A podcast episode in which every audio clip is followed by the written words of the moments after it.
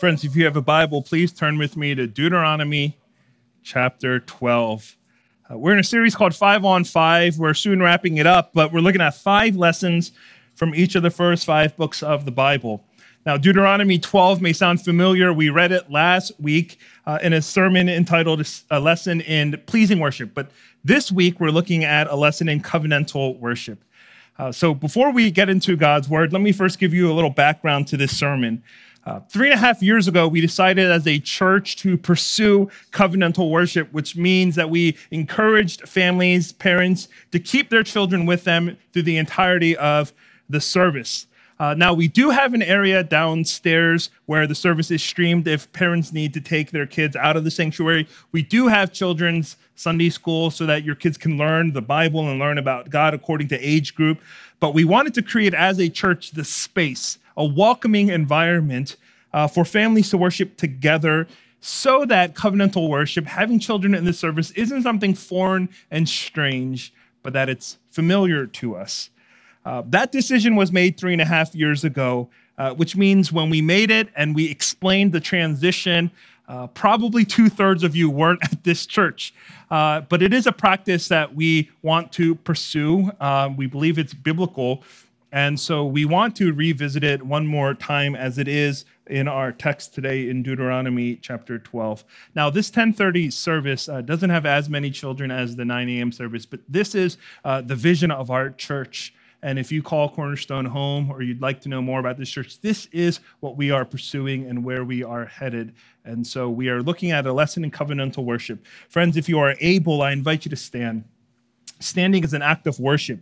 We read God's word and re- we receive God's word in reverence for God and his word. Deuteronomy 12, verses 1 to 14.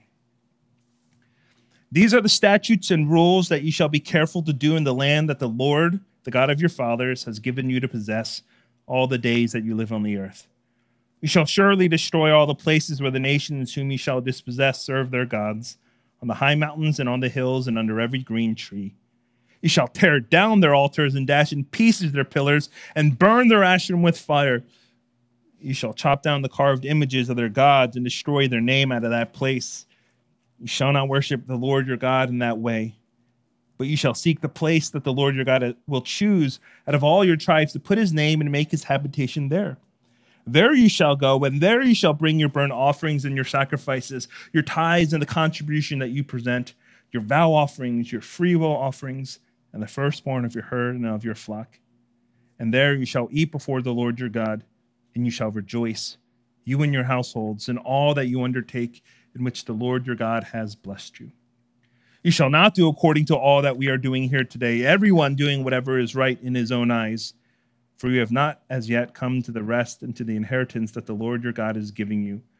But when you go over the Jordan and live in the land that the Lord your God is giving you to inherit, and when he gives you rest from all your enemies around so that you live in safety, then to the place that the Lord your God will choose to make his name dwell there, there you shall bring all that I command you your burnt offerings and your sacrifices, your tithes and the contribution that you present, and all your finest vow offerings that you vow to the Lord. And you shall rejoice before the Lord your God, you and your sons and your daughters your male servants and your female servants, and the Levite that is within your towns, since he has no portion or inheritance with you. Take care that you do not offer your burnt offerings at any place that you see, but at the place that the Lord will choose in one of your tribes. There you shall offer your burnt offerings, and there you shall do all that I am commanding you. The grass withers and the flower falls, but the word of the Lord remains forever. Please be seated. Dear friends, join me in prayer once more. God, give to us listening ears and give to us uh, a willingness to sit uh, and to, with our thoughts and our attention, with our affections, look to you and give you the worship that you deserve. Even in the receiving of your word, may it be for your glory, for even this is an act of worship to you. In Jesus' name we pray. Amen. We just read Deuteronomy 12, and I want to give us a little bit of background as we get into the word today. Uh, in the book of Deuteronomy, Israel is on the precipice of entering into the promised land. They're going to make Canaan their permanent residence. And so, what's happening in this chapter is before Israel crosses over, God gives final instructions on how Israel is called to worship when they cross over. The commands of Deuteronomy 12 are for Israel. Now, here's a question uh, when we read the Old Testament and we seek to apply it, we want it to be relevant to our lives. All of God's word is relevant to our lives. Is there a way to do it responsibly and irresponsibly? And the answer is yes. If you actually read God's word, particularly the Old Testament, and you mishandle it, you interpret it and apply it in a wrong way, then you end up with all kinds of consequences. Uh, some of them as simple as if we understand the Old Testament wrong as Christians, you can't eat bacon anymore you can't eat lobster. We can't enjoy oysters. Why? Because under the old covenant, Israel was given specific laws that applied only to them. But now, as Christians in the new covenant, Christians who believe Jesus is coming and coming, he has fulfilled promises and patterns and prophecies of the Old Testament. Now, not everything applies to us. The question, though, is what in the Bible applies to us now as Christians, what doesn't? specifically in Deuteronomy, what's written here that ended because Christ came, and what's in here that endures even though Christ came. That's what we're looking at today, and what we need to consider in order to understand how we're supposed to worship God. When we look at our scripture today, we realize that in this passage, there are at least two things that Jesus fulfilled, and so we as Christians are no longer bound to them. We have freedom from them and those are place and payment. So let me just describe this and, and explain it real quickly. Uh, the place, uh, we read in verse 5 where God says this. And Moses says uh, to Israel, uh, But you shall seek the place that the Lord your God will choose out of all your tribes to put his name and make his habitation there. What's going on here is God was calling Israel, hey, when you cross over into the promised land, I'm going to choose a specific place, and there is where you should worship. And when we find out that that's the city of Jerusalem, that there's a specific temple there. King Solomon is going to come and build it. And so God is choosing a specific place for Israel to worship. But when Jesus comes, he fulfills it. Because Jesus comes and he says, Listen, I'm the final temple. I'm God's presence come to be with man. And more than that, more gloriously, I've given you my Holy Spirit, and he indwells in you. You're now the temple where two or more are gathered. There the presence of God is. It's a beautiful promise that Jesus fulfills, saying that we no longer have to worship in a specific place, but where believers are gathered, that's where worship happens. This is why in John chapter 4, when Jesus is talking to the woman of Samaria, he explains to her that it's neither on this mountain nor in this city that we're called to worship, but God is seeking those who worship in spirit and truth. So, because of Christ, the specific place of worship that is no longer the statute and rules that apply to us. Where the saints gather, that's where worship happens. The second thing Jesus fulfills in Deuteronomy 12 is the payment. Because of Israel's multitude of sins, worship involved a payment. They needed to be washed, they needed to be forgiven, they needed to be covered as they came before God. And so we read in verse 11 this command There you shall bring all that I command you, your burnt offerings and your sacrifices. And the point here, God was making a provision. He was saying, I'm going to set up the sacrificial system. I'm going to establish the priesthood because on your own, coming before God, you're so full of sin, you would be consumed and you could have uh, no way of standing before Him. And so when Jesus comes, from the very words of John the Baptist in John 1, he says about Jesus, Behold, the Lamb of God who takes away the sin of the world. And that means when you come, you don't have to bring sacrifices, you don't have to bring offerings, you don't have to bring a payment for your sins because of Jesus. So there we have it. There's your quick theology lesson. In Deuteronomy 12, two things are fulfilled by Christ the place and the payment. But does that mean nothing in Deuteronomy 12 now applies to us as Christians? After all, it's in the Old Testament. Aren't we focused on the new? Well, what you begin to see and realize is that there are still two things in Deuteronomy 12 that Christians are called to follow. And that's a principle and a pattern. And so what we have fulfilled is a place and a payment. What we still have is a principle and a pattern. The first is the principle God's priorities trump our preferences. If you look in verse 8, Moses warns Israel with these warnings. He says, uh, You shall not do according to all that we are doing here today. Everyone doing whatever is right in his own eyes. Moses is warning Israel before we cross over into the promised land, you need to know that what you were doing, how you were worshiping, how you were living in the wilderness and in the desert, that's not going to cut it in the promised land. Those practices, that behavior won't fly over in Canaan. Now, it's simple. Just think about it like parenting. When you're traveling with your kids and you're out of the house, uh, and you're on a plane or in a car or in a hotel, uh, you do whatever you can to control and contain your kids. You do whatever you can uh, to really just keep your own sanity. And so, all the rules that you have at home, you bend them, don't you? You bend the rules, you suspend them, because when you're out of the house, all the normal habits and the routines, all the rules you've established, they don't exist. When you're out and about, you just give your kids snacks in order to keep them occupied. You just throw a screen much longer than what you decided would be their limit in order to keep them subdued. You let them stay up later because in the midst of all of the transition, you know that nap time can't be expected. So kids, after a week of vacationing, begin these practices. And you know, as a parent, when you start going home, you have a talk with them. You say, hey, listen, when we get back home, we're back to the rules. When we get back home, we're back to doing life the way we're supposed to. What we did is no longer what we're going to do. Think about it. Israel has been on a long road trip. 40 years they've been out in the wilderness, and now they're about to go home. And as they get ready to go home, Moses says, How you used to worship, that's no longer going to cut it. God is going to enforce new rules, new routines, new rhythms for you. And he says at the end of this verse here, what has to stop is everyone doing whatever is right in his own eyes. Does this sound familiar to you? If it does, it's because you know it comes from a repeated refrain in the book of Judges. The book of Judges ends with this summary statement of the life of Israel. It's very discouraging, where Judges 21 says, In those days there was no king, everyone did what was right in his own eyes. And when the book of Judges ends that way, basically what's happening is the author is summarizing Israel's appalling behavior because when they entered the land, they redefined everything according to what they wanted. Their ethics, their morality, their standards of behavior, all of that was rewritten, and Israel decided for themselves what was right in their own eyes. They said, This is good, and this is bad, and this is right, and this is wrong.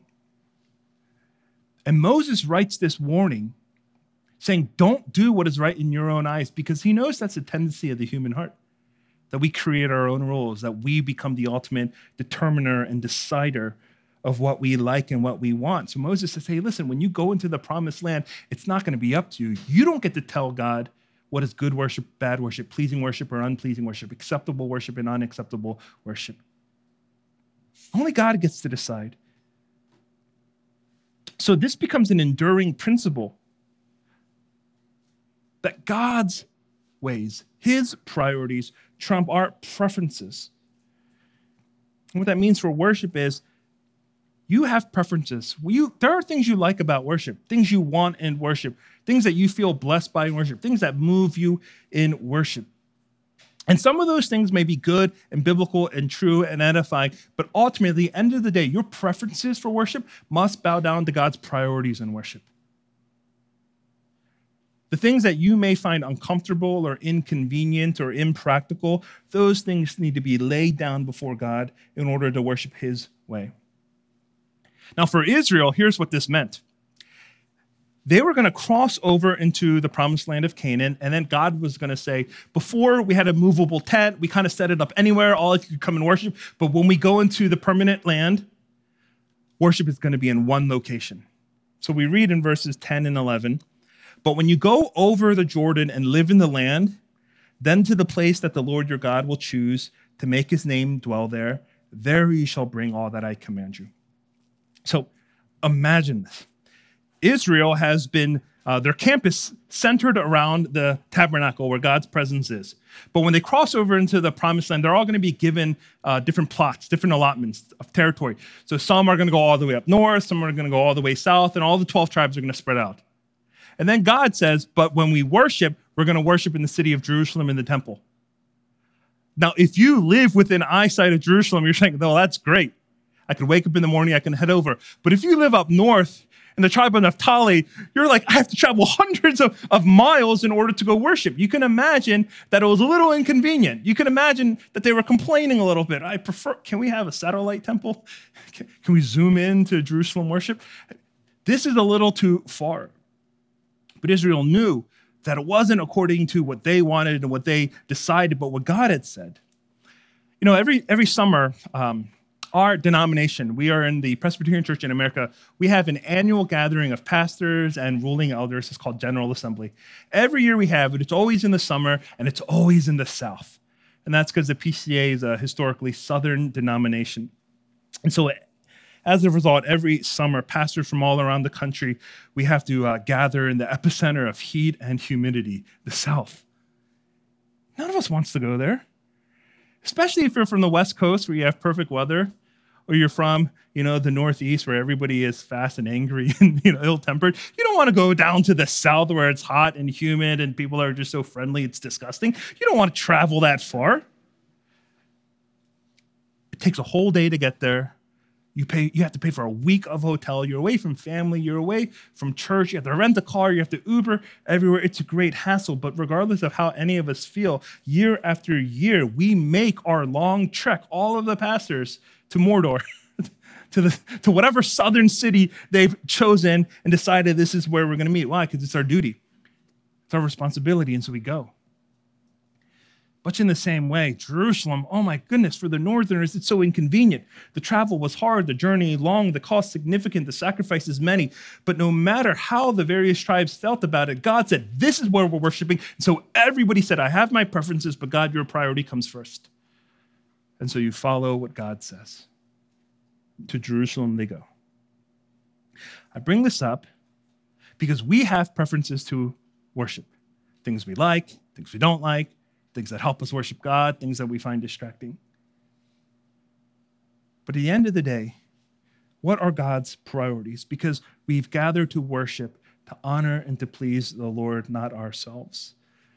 It's because we gather as worshipers, we don't gather as customers and consumers, that what is ultimately convenient and comfortable to us is not the ultimate determining factor. It's what God desires.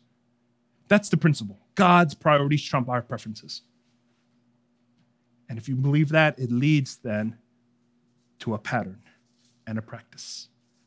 The practice is this covenantal worship. What is covenantal worship? Very simply put, covenantal worship is the invitation and the inclusion of covenant children into the community of worship. It's the invitation, hey, you are welcome there, and the inclusion, we're going to create the space for you here for covenant children into the community of worship when we say we're pursuing covenantal worship, it means we're not doing two things. One, we're not having the kids join us in singing songs, but once the sermon starts, we exile them into their own worship. It is not creating a separate children's church where from the very beginning you drop off your kids and then you come here and you do your worship, they do their worship, then you meet up afterwards and you go home for their nap. That's not what covenantal worship is. Covenantal worship is about welcoming and encouraging all the members of God's covenant community, from young to old, from infancy to adulthood, to worship together. It's a practice that is commanded twice in Deuteronomy 12. First in verse 7 And there you shall eat before the Lord your God. You shall rejoice. Who shall rejoice? You and your households, in all that you undertake in which the Lord your God has blessed you. And I feel like Moses knew people would say, Well, define household for me. So he says in verse 12, and you shall rejoice before the Lord your God, you and your sons and your daughters, your male servants and your female servants. Simply put, the Bible doesn't recognize the modern distinction we make between adult worship and children's worship. It simply doesn't exist. The only worship is covenantal worship for the covenant people. Now, it's easy and it's tempting to dismiss this and say, well, isn't this part of the Old Testament? Isn't this under the Old Covenant? We're in the New Covenant. We're free. We can do things however we want. But, friends, when Jesus fulfilled Deuteronomy 12, what did he fulfill? Two things. First, he fulfilled the place of centralized worship. We don't have to worship in Jerusalem anymore, praise God. And he fulfilled the payment of costly worship. You don't have to bring a bull, a ram, or a goat before you come to church. But the one thing Jesus did not fulfill was the practice of covenantal worship. What about the person, life, work of Jesus fulfilled the need for us to worship together as God's covenant family?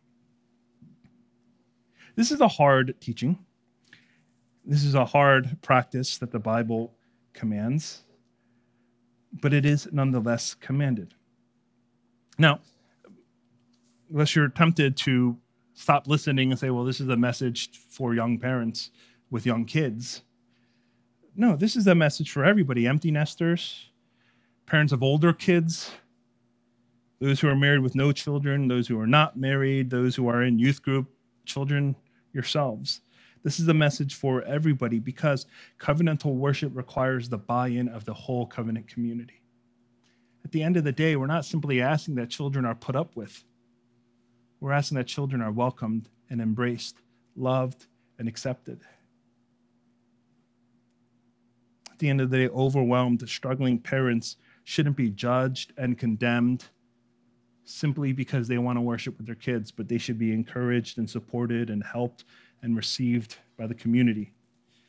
Because when we engage in covenantal worship, all of us, each one of us, are anticipating and longing for this one day where the cries of babies become the shouts of praise and the fussing of infants become confessions and professions of faith. That's what we're hoping for. And that's why we let the covenant babies enjoy their covenant privileges, privileges and rights they have through their baptism. This is a bold vision. It's an unpopular one. The road ahead is long, the journey to get there is tough. It asks and demands a lot from the members, it puts a heavy burden on parents as a young church that wants to grow, covenantal worship, I know, turns visitors and guests away. It slows down our growth. It makes us less attractive to those who want the in children's programs with the hottest VBS out there. It crowds our sanctuaries. It complicates matters of practice. But if it's pleasing to the Lord, then it's worth it. So, how do we do this as a church? I just want to suggest two things for us. The first is this model love for God and love for worship. Model it. So many times we are focused because of our education system on what is taught that we forget the power of what is caught. What I mean is that parents often want a separate children's service because they want to make sure their kids are learning about God. But the primary concern of Sunday worship is not to learn about God, it's to love God.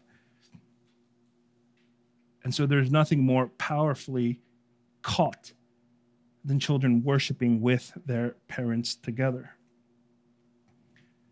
Now, this is first and foremost a responsibility for the parents. If you want your kids to love God, you can't just tell them, love God. You must show them how.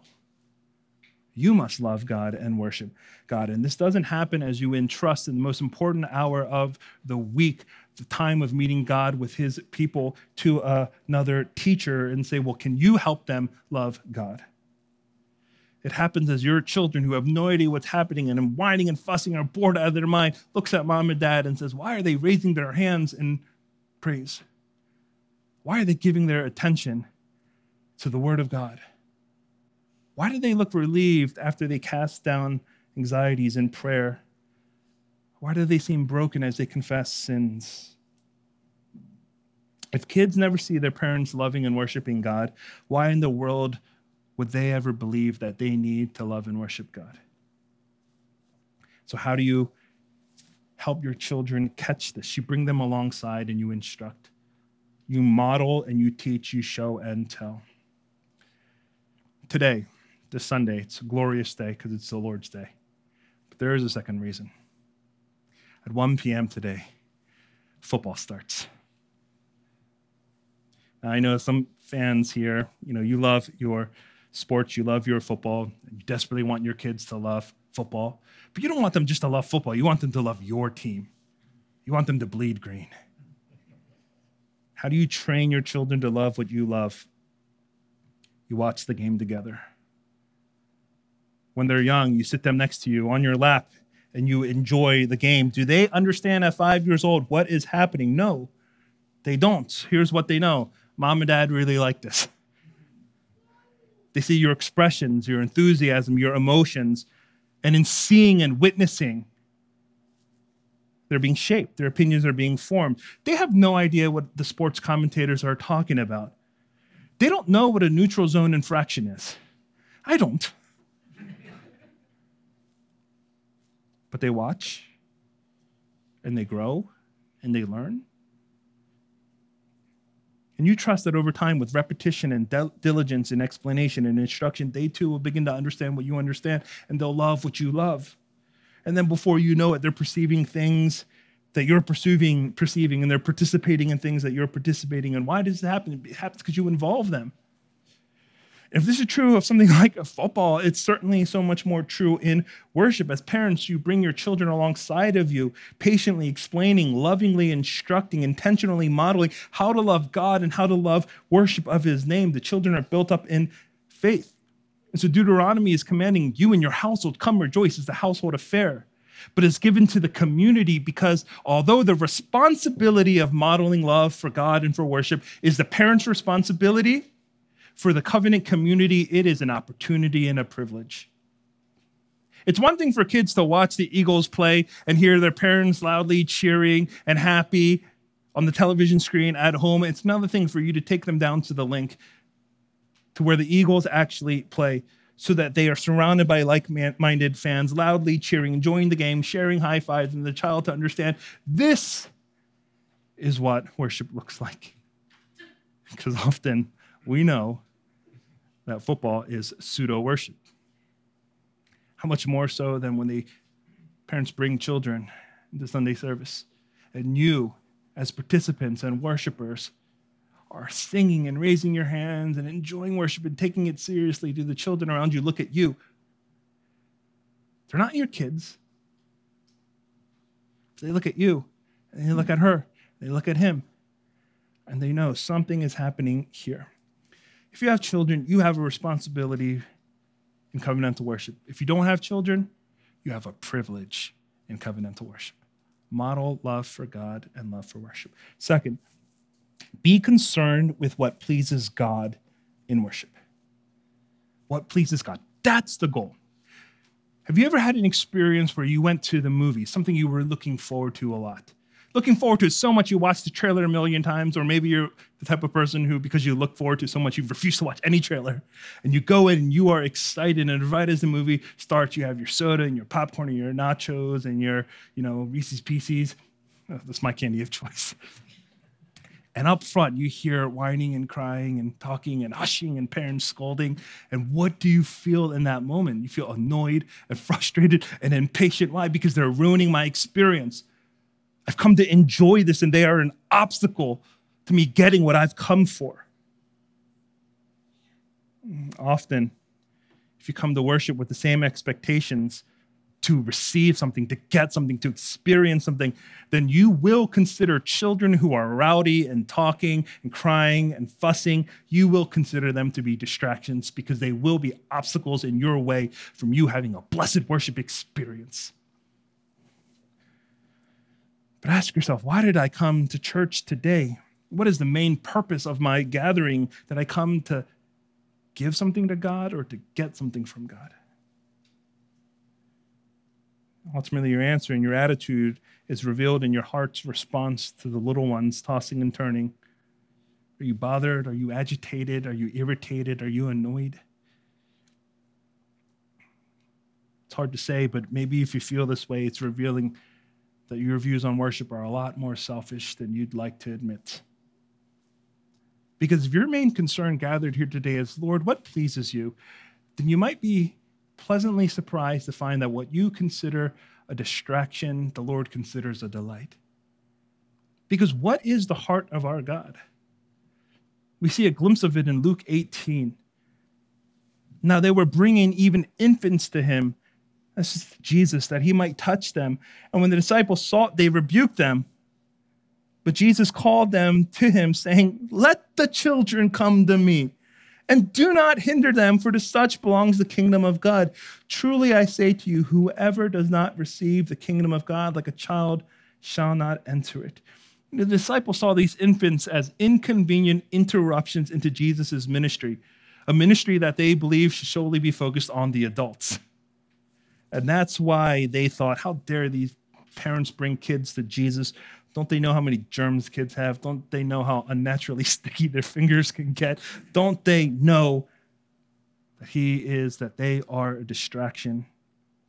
And so the disciples, they rebuke Jesus, but they greatly miscalculate the situation because they've missed the heart of God. Jesus does not join them in condemning the parents, but he commends the presence of these children. He says, I want them here because they have a place in my kingdom. In Cornerstone, do you realize that Jesus invites the ones that you might consider inconvenient interruptions? That he delights in the ones that we're tempted to see as distractions and disturbances?